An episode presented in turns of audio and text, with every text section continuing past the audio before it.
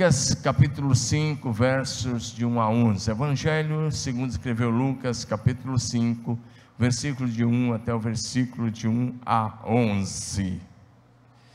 Certo dia Jesus estava perto do lago de Genesaré e uma multidão o comprimia de todos os lados para ouvir a palavra de Deus. Viu à beira do lago dois barcos deixados ali pelos pescadores que estavam lavando as suas redes. Entrou num dos barcos que pertencia a Simão e pediu-lhe que o afastasse um pouco da praia. Então sentou-se e do barco ensinava o povo. Tendo acabado de falar, disse a Simão: vá para onde as águas são mais fundas e a todos os outros pescadores, lance as redes para a pesca. Simão respondeu: mestre, esforçamo-nos a noite inteira e não pegamos nada, mas porque és tu que estás dizendo, vou lançar as redes. Quando fizeram, pegaram tal quantidade de peixes que as redes começaram a rasgar-se. Então fizeram sinais aos seus companheiros do outro barco para que viesse ajudá-los. Eles vieram e encheram ambos os barcos ao ponto de começarem a afundar. Quando Simão Pedro viu isso, prostrou-se aos pés de Jesus e disse: afasta-te de mim, Senhor, porque sou um homem pecador. Pois ele e todos seus companheiros estavam perplexos com a pesca que haviam feito, como também Tiago e João, filho de Zebedeu, sócios de Simão. Jesus disse a Simão: não tenha medo, de agora em diante você será pescador de homens. Então eles arrastaram os seus barcos para a praia e deixaram tudo e o seguiram. Diga amém. Amém. Nosso assunto hoje é superação. Diga superação. Antes de pregar, lá onde está o Fabiano, faz assim, Fabiano, ó, lá temos berçário, dois berçários para a mãe que amamenta e para a criança até de 1 ano e meio. Se você precisa, mamãe, pode levar o seu filho lá. Tem uma irmã lá, que é aquela irmã querida lá, está lá para assessorar vocês e ajudar vocês aí com suas crianças. Tem um berçário muito grande lá, muito bem organizado, esperando por você, com ar-condicionado, tudo certinho. Se precisar, pode ir para lá, ok? Diga comigo: superação. Pergunta é: você já teve que superar em alguma área de sua vida?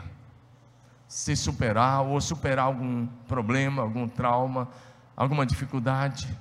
Você já teve?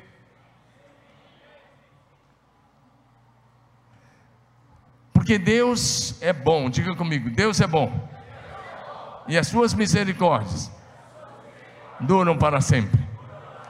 Então, porque Deus é bom e as suas misericórdias duram para sempre, muitos de vocês, com toda certeza, tantos daqui como os que me assistem em casa, têm uma bela história de superação.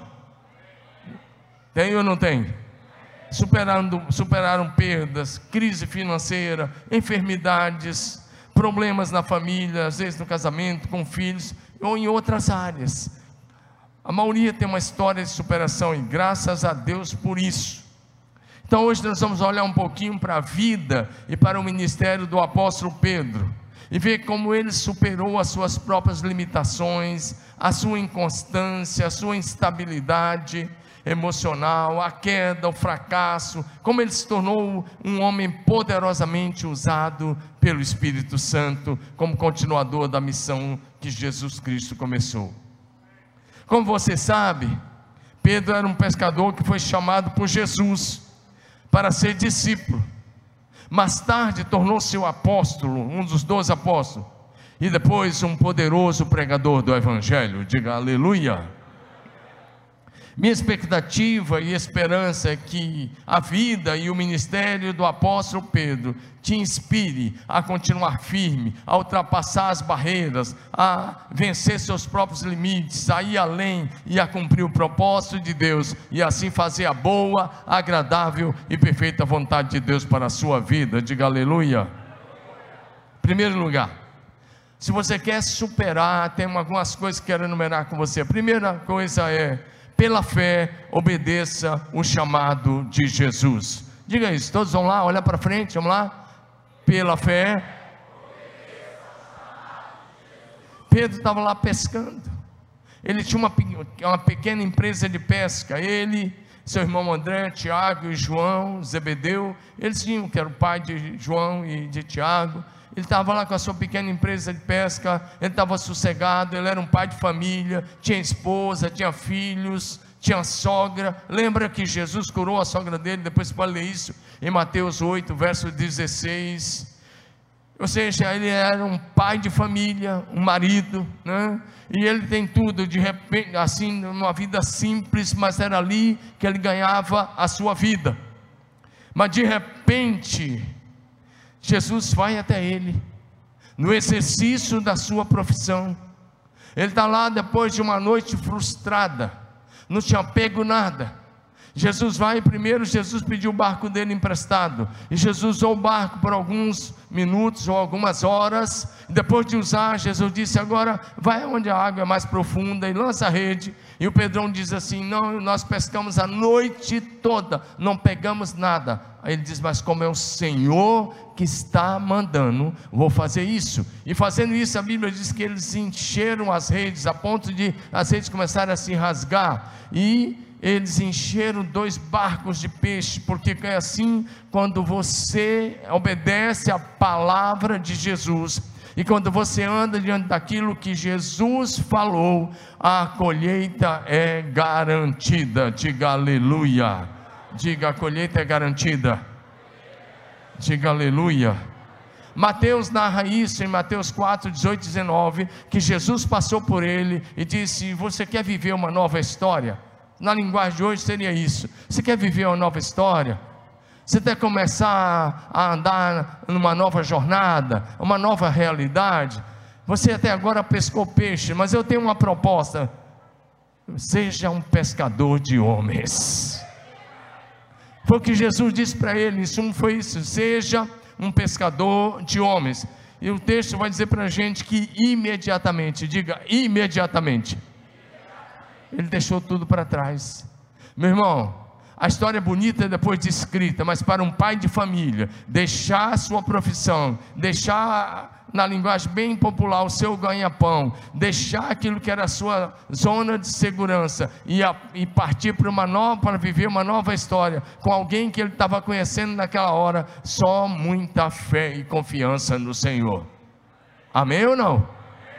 Porque se ele fosse imaginar, ele começava a falar: e aí, como é que vai ser semana que vem?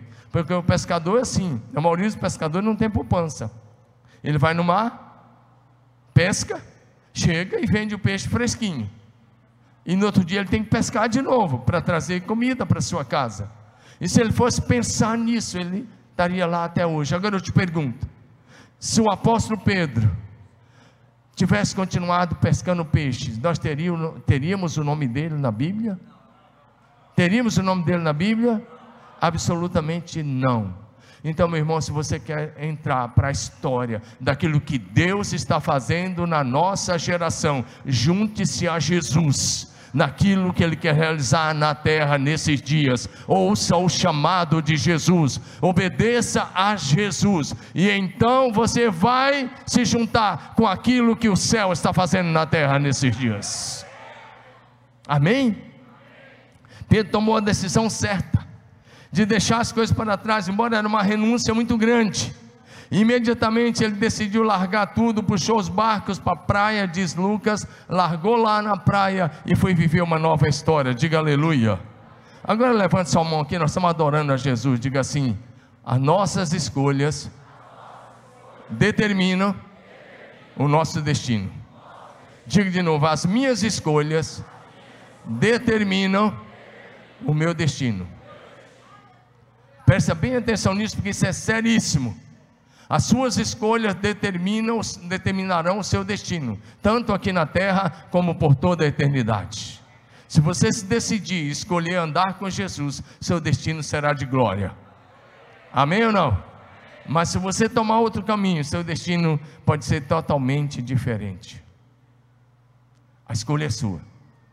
Só tem 2 lugares, aqui a gente escolhe a quem servir, e aí, quando escolhemos a quem servir, nós já está determinado onde nós iremos habitar por toda a eternidade, céu ou inferno.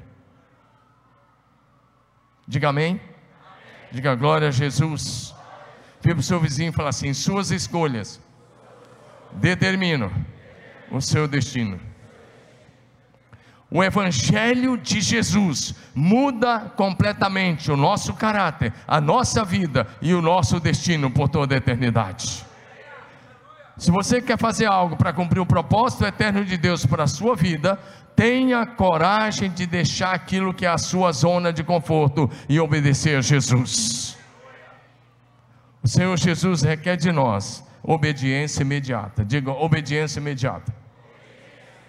E se você vai andar com Jesus, a segunda coisa é: supere o medo. Diga comigo, supere o medo. Diga de novo, supere o medo. Ou seja, seja corajoso. Tenha coragem de fazer para Deus o que você nunca fez antes. E se cair, levante-se. Continue firme servindo a Jesus. E aí eu estou me referindo ao texto do Evangelho de Mateus, capítulo 14, versículos 24 em diante. Aquele ter tido um dia maravilhoso, Jesus havia multiplicado os pães e os peixes, e agora terminou. Jesus foi para cima da montanha orar, e ele disse para os seus discípulos: peguem o barco e atravessem para o outro lado. Ali era o mar da Galileia, 22 quilômetros de comprimento, 12 quilômetros de largura. Eles tinham que remar 12 quilômetros, não era muito fácil. E aí o vento era contrário, as ondas eram altas, e o texto vai dizer que de madrugada Jesus foi até eles andando sobre as águas. Quando eles viram Jesus andando sobre as águas, a primeira atitude foi uma atitude infantil. Eles gritaram, e gritaram de medo, dizendo: é um fantasma. E o texto diz que, tomados de medo, eles gritaram. Mas Jesus imediatamente ele disse: coragem, sou eu, não tenho medo. E o texto vai dizer que então Pedro disse, aí tem uma coisa linda: a iniciativa de andar sobre as águas, de Pedro andar sobre as águas, não foi de Jesus, foi de Pedro. Diga, foi de Pedro. Então você toma a iniciativa em fé, e Deus honra a sua iniciativa. Quando Jesus disse: sou eu, não tenho medo, Jesus disse: coragem. Pedro disse: se és tu, Senhor, manda-me ter contigo andando sobre as águas. Ele está dizendo: se o meu mestre está andando sobre as águas, eu também posso. Isso não era orgulho, isso era confiança, porque Jesus tinha dito a ele muitas e muitas vezes, não só a ele, mas aos outros: o que eu faço, vocês também podem fazer. E mais, Jesus dizia: vocês vão fazer obras maiores. Então, quando ele viu Jesus andando sobre as águas, que o Marcos Paulo tem um barulhinho que só ele sabe como é que é um barulhinho. Ele pregou no culto das 5, fez um barulhinho muito interessante, eu não tenho coragem de fazer, mas tudo bem. Agora, ele disse: o barulho da sandália de Jesus. É interessante, mesmo que o cara consegue decifrar o barulho da sandália de Jesus. É vivendo e aprendendo. É isso aí, é isso aí. Estou brincando, irmãos, para descontrair um pouquinho. Mas quando ele viu Jesus andando sobre as águas, sabe o que ele disse? Se o meu mestre pode andar, eu também posso. Levanta sua mão e diga: o que Jesus fez, eu também posso fazer. Diga: como Jesus viveu, eu também posso viver. Diga: ele é meu exemplo, é meu padrão. Diga aleluia. Pedro olhou para Jesus andando e disse: é o Senhor, me manda. Jesus não pregou para Pedro aí, Jesus não ensinou nada, Jesus disse uma palavra. Sabe qual foi a palavra? Está aí no texto. Jesus só diz assim: venha. Fala comigo, venha. Ele disse: venha. E sabe o que a Bíblia diz? Pedro nem gaguejou, nem falou nada. Ele não falou assim: e se esse negócio afundar? E olha, presta atenção, Pedro conhecia bem aquelas águas, ele pescava ali. Detalhe, mas só que agora era noite, ventando, e quando o vento é muito frio lá, eu já estive no Lago da Galileia várias vezes, ventando e ondas altas. Sabe o que ele fez? Desceu do barco e andou sobre as águas. Pedro, descendo do barco, diga, lê comigo: andou sobre as águas e foi até Jesus. Ele andou sobre as águas e foi até onde Jesus estava. O problema é que boa parte dos pregadores ficam frisando o negativo quando Pedro afundou. Ei, é fácil apontar que o cara afundou. Agora, eu só aceitaria você criticar o Pedro e dizer ele afundou, se você andar e não afundar.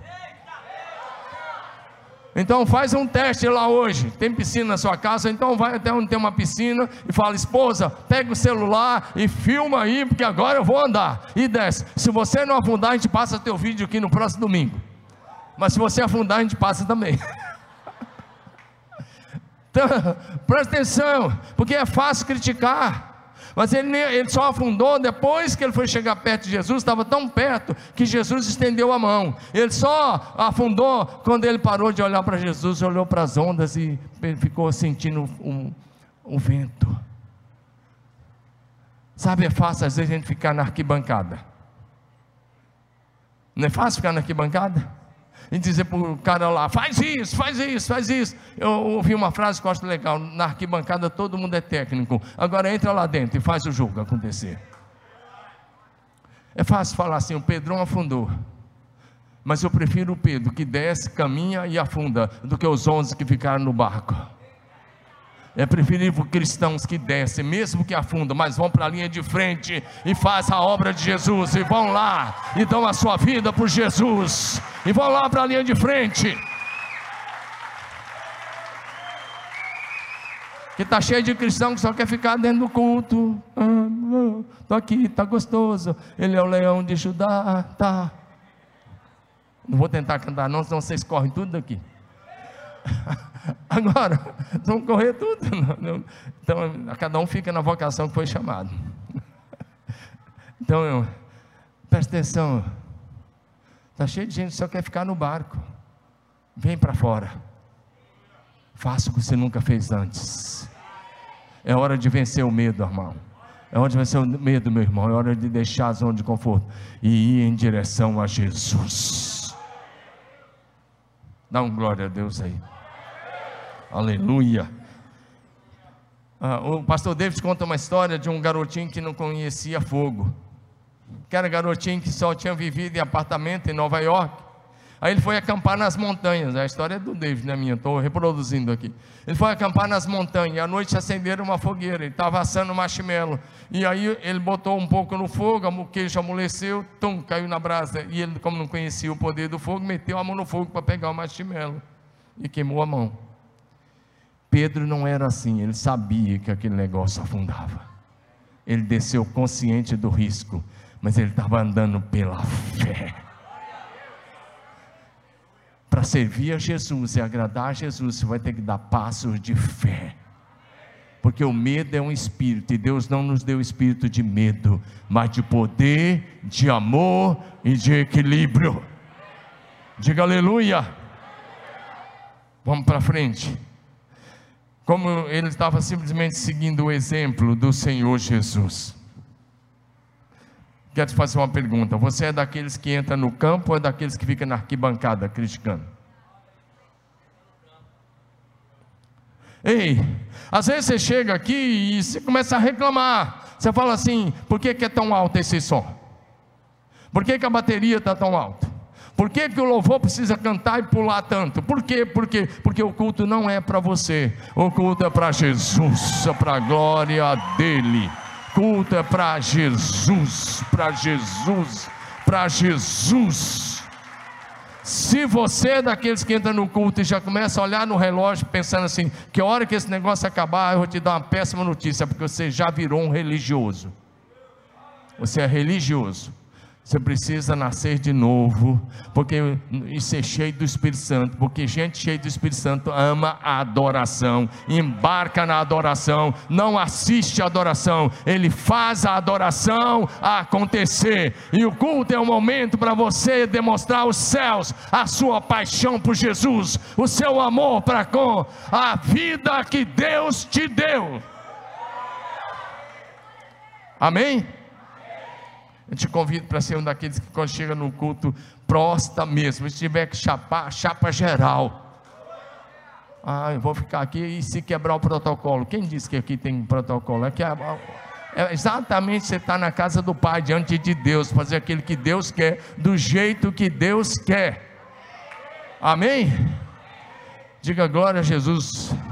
Por isso que eu quero a sua participação. Quantos de vocês querem colher resultados diferentes esse ano?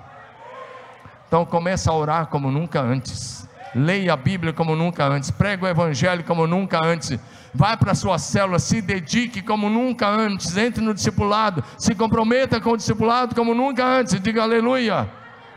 Sabe por quê? Eu acho que foi o Einstein que disse uma frase: é insanidade ter as mesmas atitudes de sempre e esperar resultados diferentes. Vou traduzir uma palavra: é loucura ter as mesmas atitudes de sempre e esperar resultado diferente. Você quer resultado diferente? Faça o que nunca fez antes. Mas se depender da sua adoração hoje, qual vai ser a tua colheita essa semana? Você é um adorador extravagante? Eu espero que você seja, diga aleluia.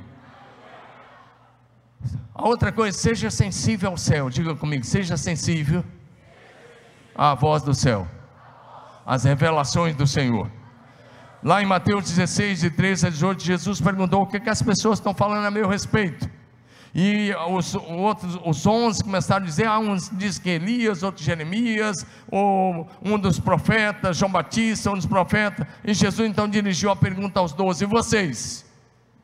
E o Pedrão ouviu a voz do céu, diga, ele ouviu a voz do céu. Pergunta ao seu vizinho de cadeira: você está ouvindo a voz do céu? Porque a voz da terra está, às vezes você está ouvindo tanto, agora é preciso ouvir a voz do céu, diga aleluia. Pedro ouviu a voz do Pai, diz: tu és o Cristo, o Filho do Deus vivo. Diga isso comigo: tu és o Cristo, o Filho do Deus vivo. E Deus disse: você ouviu a voz do Pai, foi o Pai que te revelou, não foi o teu conhecimento teológico, científico, filosófico, foi o céu que te revelou. E aí Jesus disse: em cima dessa verdade, eu edificarei a minha igreja, e as portas do inferno não prevalecerão contra ela. Diga aleluia. A igreja está edificada sobre essa verdade: Cristo, o Filho do Deus vivo. Por isso a minha palavra hoje é: esteja com seus ouvidos abertos e o seu coração alinhado com o céu, porque o céu tem sempre uma resposta para as nossas vidas. Você está num ambiente profético, esse lugar é um ambiente profético, e você está num ambiente de revelação, lugar onde Deus fala aos nossos corações. Dá um aleluia, diga glória a Jesus, amém. Quarto lugar, supere o fracasso da queda, diga comigo, supere o fracasso da queda. Diga de novo, supere o fracasso da queda. E aí eu estou me referindo ao texto de Mateus, Evangelho de Mateus, capítulo 26, versículos 69 a 75, quando aquela noite em que Jesus foi preso. E o texto vai dizer para a gente então que em um determinado momento Jesus foi levado para a casa do sumo sacerdote Caifás, e o Pedro foi. E lá no pátio tinha uma fogueira acesa, ele vai lá e fica no pátio, estava frio, ele está se aquecendo ali, e quando ele está lá, uma funcionária da casa olha para ele: você é um deles, você é um seguidor de Jesus. Sabe o que ele diz? Não sei do que você está falando. Em seguida a outra funcionária olha para ele e diz: você é um deles, você estava com ele. E ele diz: não sei do que você está falando, não conheço esse homem. Aí vem uma terceira pessoa e diz: você é um deles. Sabe por quê? O teu modo de falar te condena. Pedro era da Galileia, e a Galileia tinha uma mistura de gente lá na Galileia, até conhecido como a Galileia dos gentios. O sotaque era diferente dos judeus do sul. É como se, assim, com todo respeito, mas vamos dizer que você fosse lá do norte ou do nordeste, e você fosse para uma conferência lá no Rio Grande do Sul, no meio dos gaúchos, só gaúcho que fala tchê e barbaridade, aquelas coisas que usa o tu o tempo todo, e você chegasse lá e tentasse passar por um sulista, não ia dar certo. O Pedrão estava tentando se passar por alguém que não conhecia Jesus, não ia dar certo. Sabe quando você vai em algum lugar, sabe o bar, meu irmão, que você voltou aí, sabe a boate que você voltou aí, sabe a danceteria que você voltou aí, e de repente alguém olhou para você, e um ímpio olhou para você e disse assim: o que você está fazendo aqui? Aqui não é seu lugar. Eu estava conversando com um pastor amigo meu de São Paulo, há 2 semanas atrás ele estava aqui, um grande pastor. O Davi até pregou na igreja dele semana passada, lá uma excelente igreja lá na região norte, zona norte. Ele é pastor no maior conglomerado lá da Coab, maior Coab da América Latina, muita comunidade. Ele faz um trabalho lindíssimo, maravilhoso. Ele disse que quando ele estava jovem, ele era jovem, solteiro, ele se afastou. Veja bem, aquele rapaz era filho de pastor, e ele se afastou completamente. Ele arrumou a namorada, que a namorada ia num determinado lugar, e um dia ele foi com a namorada no centro espírita, Umbanda mesmo. Ele disse que na hora que era para dar os passes lá no momento, tinha que dar os passes, aquelas coisas todas, ele foi. Quando ele foi, tinham vários pais de santo, várias mães de santo, que não é mãe de santo, coisa nenhuma, aquele povo lá, que a gente ama e são alvo da nossa evangelização. A mulher olhou para ele e falou: o que você está fazendo aqui? Vai embora daqui, aqui não é seu lugar. Ele afastado, doidão, cheirando todas, mas tinha a marca do Deus vivo. E ela disse: se você continuar aqui, nada vai acontecer aqui. E botou ele para fora. Em seguida ele voltou para Jesus. Você é um homem de Deus, porque até o demônio olha para aquele que tem a marca de Jesus e respeita. Pedro está lá, e a mulher disse: você é um deles, sua voz te condena, sua modo de falar é diferente, você é do norte, cara. É que ela disse: Galileia era o norte. E Pedro começou a praguejar. Ei, mas em seguida Jesus olhou para ele, e o texto, eu não quero encerrar com o lado errado do texto, continua o verso 75, é lindo quando você olha essa reação de Pedro. Jesus olha para ele, e ele lembrou das palavras: antes que o galo cante, você vai me negar 3 vezes, eu quero que você leia a última frase. Pedro, saindo dali, chorou amargamente. Todos vocês, vamos lá?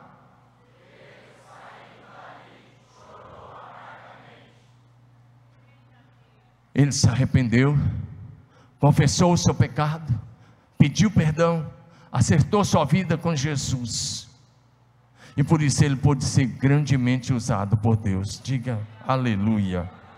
Meu querido irmão, quero dar uma palavra a você com muito amor. Se nesses últimos 2 anos você fracassou, se você caiu em algum vício, se você caiu em algum pecado, a palavra é: levante-se agora mesmo, porque você está no lugar certo, na hora certa, com as pessoas certas, para recomeçar. E preste atenção, a igreja não é lugar de pessoas perfeitas, a igreja é um hospital para pecadores que querem ser tratados, recuperados, que querem superar, que querem recomeçar. Diga aleluia. Naquela entrada ali, do lado direito, que você entra pela rua Goiás, do lado direito, tem uma placa bem grande: é proibida a entrada de pessoas perfeitas. Aqui nesta casa é proibida a entrada de pessoas perfeitas. Se você já é alguém perfeito, por favor, levante-se e saia. Aqui não é seu lugar. É isso mesmo. Se você é perfeito, essa mensagem não é para você. Mas se você é alguém que é tão pecador quanto eu e quanto todos que estão aqui, que estamos aqui como santos lutando contra o pecado, aqui é a sua casa, aqui é o seu lugar. Agora escute uma coisa, depois você vai aplaudir, escute uma coisa bem forte. Se você, ouça isso, você que está em casa, você que está aqui, você que julga as igrejas, que fica procurando por aí, preste atenção: se você encontrar uma igreja perfeita, por favor, faz um favor, não entra lá, senão você vai estragar tudo, porque na hora que você entrar, ela deixou de ser perfeita. Agora você é jovem, que quer casar, presta atenção: se você encontrar uma moça perfeita, por favor, não casa com ela não, porque se você casar, você vai estragar, porque você não é perfeito. Se você, moça, quer encontrar um rapaz perfeito para casar, então, por favor, ao encontrar, deixa ele de lado, você vai estragar a vida dele, porque você não é perfeito e ele também não é. Mas se você é imperfeito, e quer obedecer à palavra de Deus, e quer viver um período de santificação para a glória de Deus, você vai encontrar essa mesma pessoa e falar: vamos juntos viver o projeto de Jesus, e Jesus então abençoa.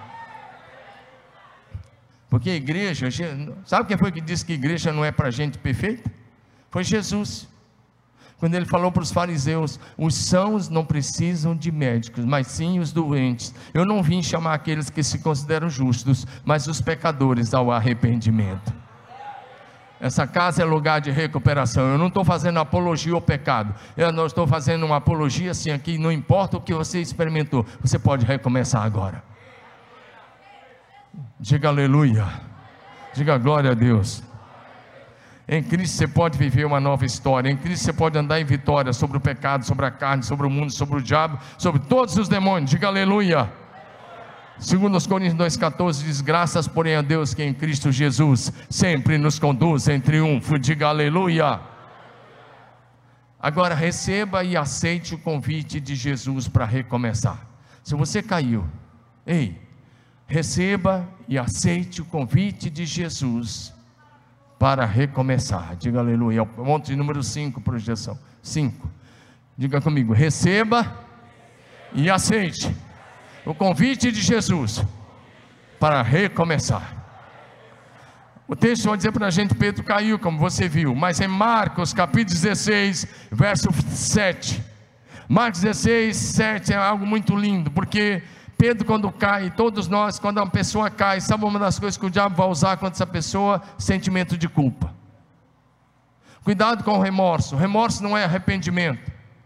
Judas pecou, e o pecado de Pedro não foi maior que o de Judas não foi maior que o de Pedro. A diferença é que Judas teve remorso, foi lá e suicidou. Pedro arrependeu e recomeçou. E esse é o caminho que nós devemos trilhar. Diga aleluia.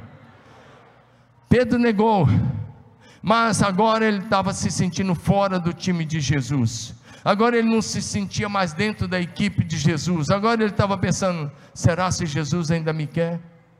Ei, você já pensou nisso? Será se Jesus ainda me quer na sua equipe? Será se eu ainda sou útil? Eu estava compartilhando essa palavra essa semana com um grupo pequeno, bem pequeno, umas 12 pessoas, 14, essa palavra que eu estou pregando agora, eu estava começando ela e eu estava compartilhando, e uma das pessoas tinha exatamente essa pergunta: será se Jesus ainda me quer no seu time? Detalhe, ele falou isso chorando bastante, ele está me assistindo agora, e eu senti a dor daquele irmão. Sabe qual foi a minha resposta? Sim, sim, sim, Jesus te quer no seu time. Talvez você está em casa me acompanhando, e talvez você está como Pedro, se sentindo fora da equipe, mas preste atenção nessa frase, o anjo está falando com as mulheres que foram ver Jesus, ele diz: ide, dizei aos seus discípulos e a Pedro. Pega essas três palavras, diga comigo: e a Pedro. Pega só isso, quando você olha parece que é só uma frase, não, essa frase diz muito. Quando Jesus ressurreto manda um recado dizendo: dizei aos meus discípulos e a Pedro, esse a Pedro está dizendo: Pedro, você desistiu de mim, mas eu não desisti de você, você está no time, eu conto com você, eu conto com você, eu não desisti de você, você está na minha equipe, e não é no banco de reserva, é titular. Dá um glória a Jesus aí, meu irmão.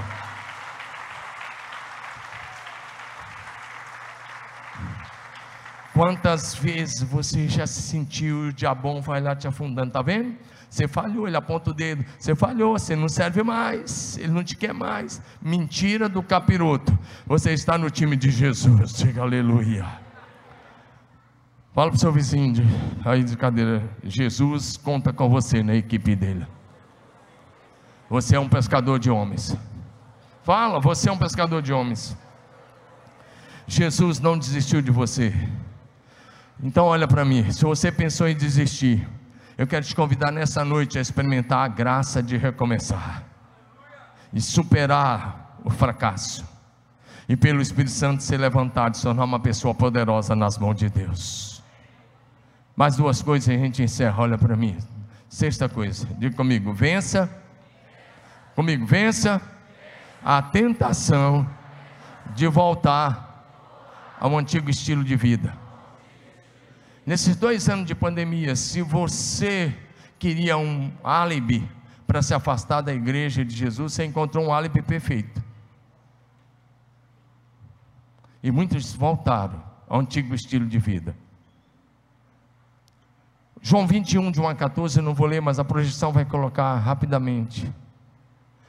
Jesus tinha marcado um encontro na Galileia, e eles foram lá de Jerusalém para a Galileia. Mas chegando lá na Galileia, sabe o que Pedro falou? Vou pescar. E 6 dos 12 disseram, nós também vamos. Eles foram em 7 pescar naquela noite. Daí os nomes deles, e alguns, 2 que não dá o nome, mas fala de quem era os filhos, até o João e o Tiago também foram. Agora, quando Pedro diz, eu vou pescar, sabe o que ele está dizendo? Vou voltar para o meu antigo estilo de vida. Acho que eu perdi 3 anos da minha vida, vou voltar. E mais uma vez, passaram a noite pescando, não pegaram nada. Mas Jesus não desiste, diga glória a Deus, porque Jesus, levanta a mão e diga glória a Deus, porque Jesus não desiste de mim.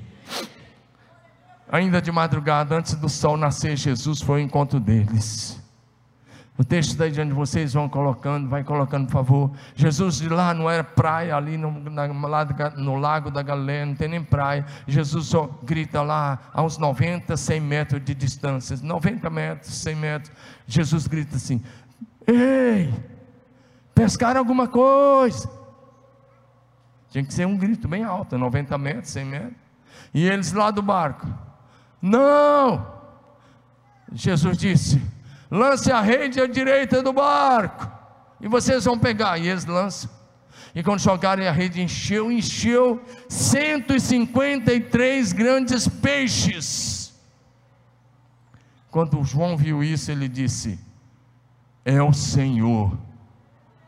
Antes de contar os peixes, só da rede encher, João disse, é o Senhor. Sabe o que Pedro fez? Vestiu, pulou na água e falou, fica aí, João, fica todo mundo aí, porque se é o Senhor, vou com ele. Imagina, o cara está com frio, pula na água e chega onde está Jesus todo molhado. E quando ele chega onde está Jesus todo molhado, Jesus tinha uma fogueira, tinha pães, tinha peixes e tinha mel. Diga aleluia.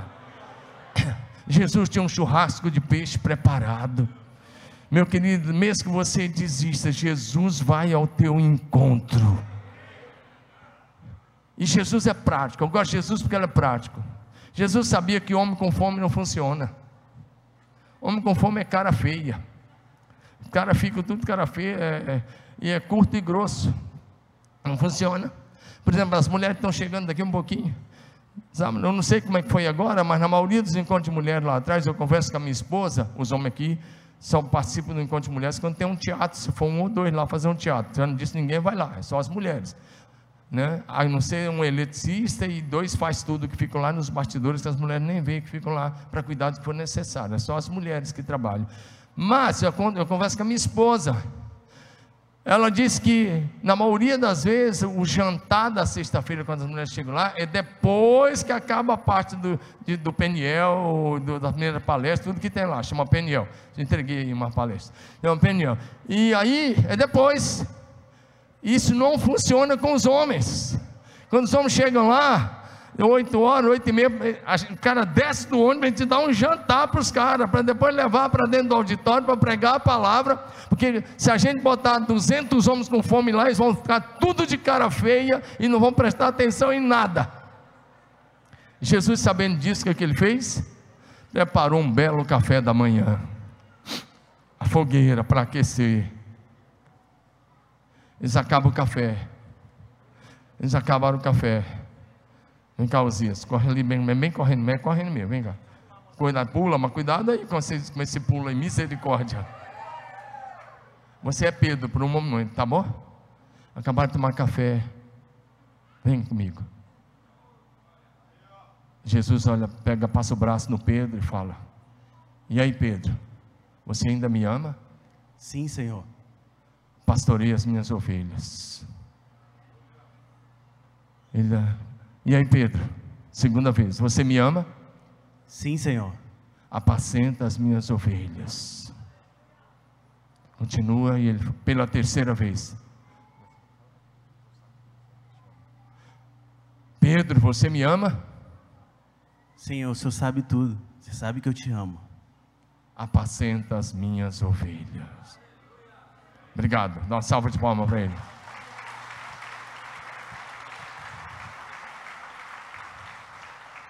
Sabe de uma coisa? Olha para mim. O vestibular de Jesus só tem uma pergunta. Só uma. Para de ficar falando ou pensando o que aconteceu no passado. Jesus tem uma pergunta para você agora à noite. Por favor, olha para mim. A pergunta de Jesus, o vestibular só tem uma pergunta. E a pergunta é: você me ama? Você me ama? Eu estou no 7º ponto, projeção. Você me ama? João 15, João 21, de 15 a 17. Você me ama? Pergunta ao seu vizinho de cadeira: você ainda ama Jesus? Preste atenção, se a resposta for sim, diga então: se envolva. Se envolva. Porque cada vez que Pedro falou sim, Jesus diz: pastoreia, apacenta, cuide, pastoreia, apacenta, cuide. Se você está aqui e você me ouve em casa e você ama Jesus, então coloca a mão no arado e, por favor, não olhe mais para trás, porque quem ama Jesus, ama as suas ovelhas. Quem ama a Jesus, cuida. Quem ama Jesus, prega. Quem ama Jesus está comprometido com a missão que Ele começou.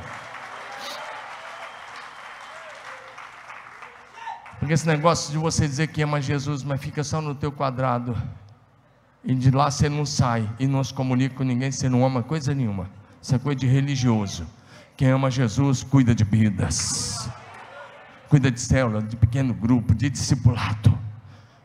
Por último, diga comigo: seja cheio do Espírito Santo. Agora diga assim: levante-se e pregue o Evangelho. Porque Pedro superou, inclusive os galileus eram discriminados pelos próprios judeus do sul, mas ele venceu esse bairrismo. Talvez você olhe assim e fale: pastor, eu não posso pregar, olha onde eu nasci. Não interessa onde você nasceu, interessa a obra de Deus na sua vida, porque o Espírito Santo que habitou em Miligrã habita em você. Não importa se você veio da comunidade, não importa se seja onde for, não importa, importa se você está em Cristo. E se você está em Cristo, é uma nova criatura. Você pode ter nascido numa mansão ou numa favela, você, no poder do Espírito Santo, pode ser levantado, como Pedro foi levantado, para fazer a obra de Jesus. Pedro sai de lá, meu irmão. Olha que esse cara, olha que essa é uma superação fantástica. O cara sai lá do lago da Galileia, pescador, e sabe de uma coisa?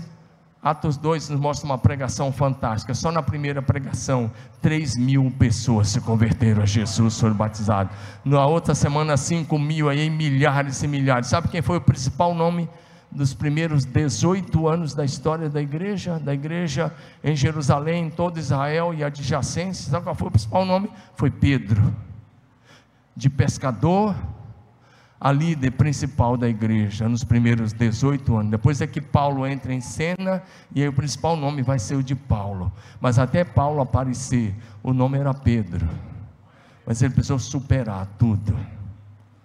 Diga amém?